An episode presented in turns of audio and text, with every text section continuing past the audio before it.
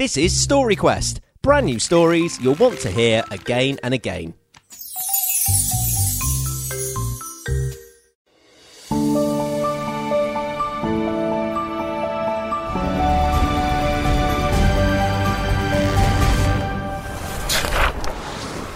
The kingdom of Hawk Rising was not a happy place to live.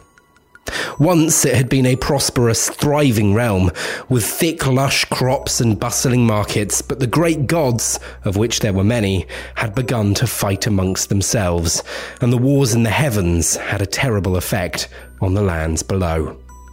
Crops began to fail, the rains never came, and people were increasingly grumpy. Now, the king of Hawk Rising was called Reginald, and he did his best, but for as long as he could remember, things had been going from bad to worse. He consulted with the chief priest, Melchior, and made many offerings and prayers, but the gods were seemingly oblivious to the struggles on the earth below. What can we do? I'm out of ideas, to be honest, said the king. Well, there's always the peace chalice, suggested the priest tentatively. Uh, the peace chalice? That's nothing but a rusty old cup and a myth. Bad as may be, but we have little else to try. The peace chalice was a metal cup shaped like a large glass, and as the king had said, it was very rusty. It wasn't the sort of thing you'd expect a king to drink out of, but the legend said that when the most delicious drink in the world was poured into the chalice, the gods' thirst for war would be quenched, and that the great riches would rain down on the kingdom, and peace would return to the land. But don't you remember the stories? Kings and queens have tried for centuries to devise the most delicious drink of them all, and nothing's ever worked. Why not let the people help? Make it a competition. The king thought this was an excellent idea. Well, he hadn't had any others. The cup was brought out of the dusty strong room and placed in the public hall of the gallery. Word went out that anyone in the kingdom could bring their concoctions to the castle to fill the chalice, and if the magical drink could be found, they would become rich with the king's coin as a reward. Petroval the sorcerer conjured a concoction using berries from the sunburst tree, the single tree many leagues away that bore the sweetest berries of all. These were mixed with the essence of dreams and coloured with rainbow mists. He presented it to the king with a flourish and a deep bow. My lord, I have made a drink so delicious that you will forget everything you've ever eaten or drunk before, and will then only dream of sunburst berries.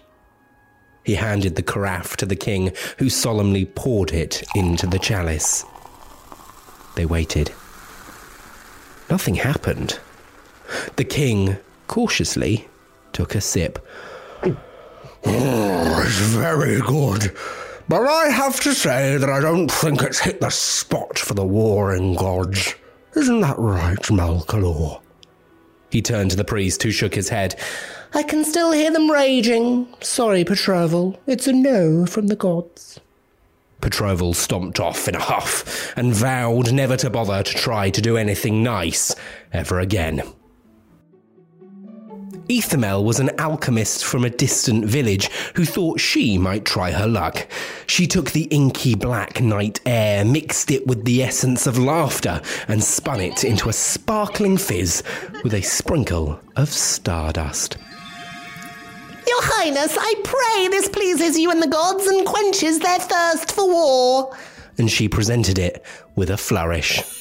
The king said it looked and smelled delicious and poured the deep, dark liquid into the chalice. He took a sip and nodded. It was extremely delicious. They all held their breath. That'll be another no, I'm afraid, said Melkalor. Ethermal's lips began to quiver, and she slumped her shoulders. That took me ages, she grumbled. And so people came from far and wide with recipes they'd invented, or well loved favourites, and still the sun beat down on the parched crops and the kingdom became more poor by the day.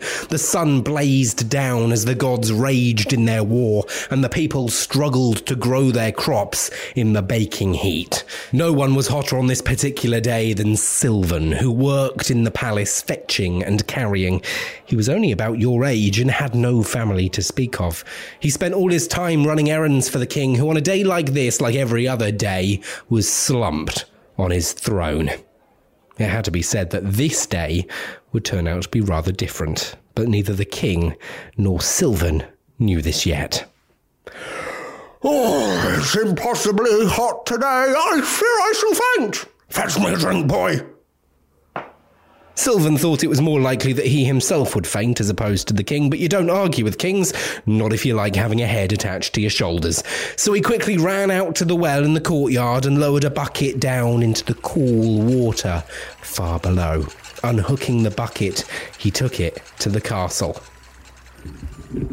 Unhooking the bucket, he took it into the castle. Hurry! He heard from the throne room. He ran through the kitchen looking for a cup, any cup, but there were none to be seen. It must be the gilding day, he thought, when all the cups and crockery and knives and forks were polished. The only cup he could think of was the chalice on the plinth in the gallery. It might just have to do. Hurry, boy! called the king. I'm so parched I'm splitting feathers! Sylvan wasn't quite sure what this meant, but it didn't pay to keep the king waiting. Running through the gallery well, bucket sloshing at his knees, he grabbed the chalice and bucket in hand and went to kneel at the king's feet. The king peered down at the small grubby boy holding the holy chalice. You can't use that. It's the peace chalice, exclaimed the king. It's destined for more exotic drinks than water from that well. Then he seemed to think again. He was very thirsty, and that well water looked very inviting.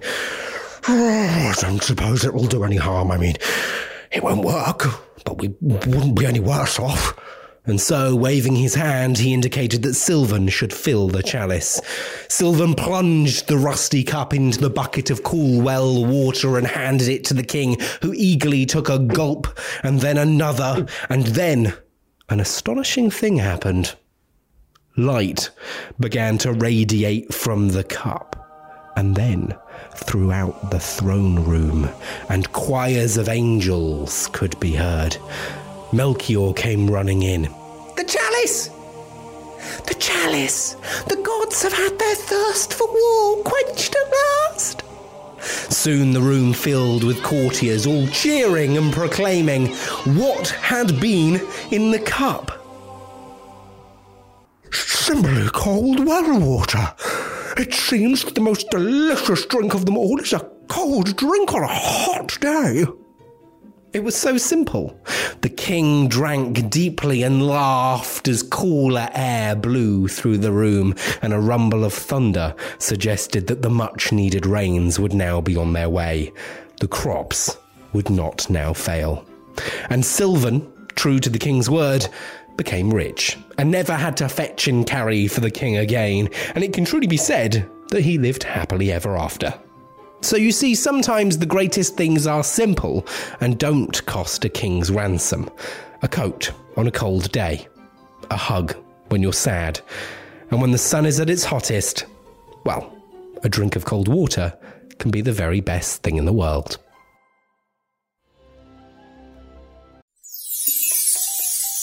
Thanks for coming on a story quest with us. If you like that story, make sure you're subscribed to the podcast so you never miss an episode.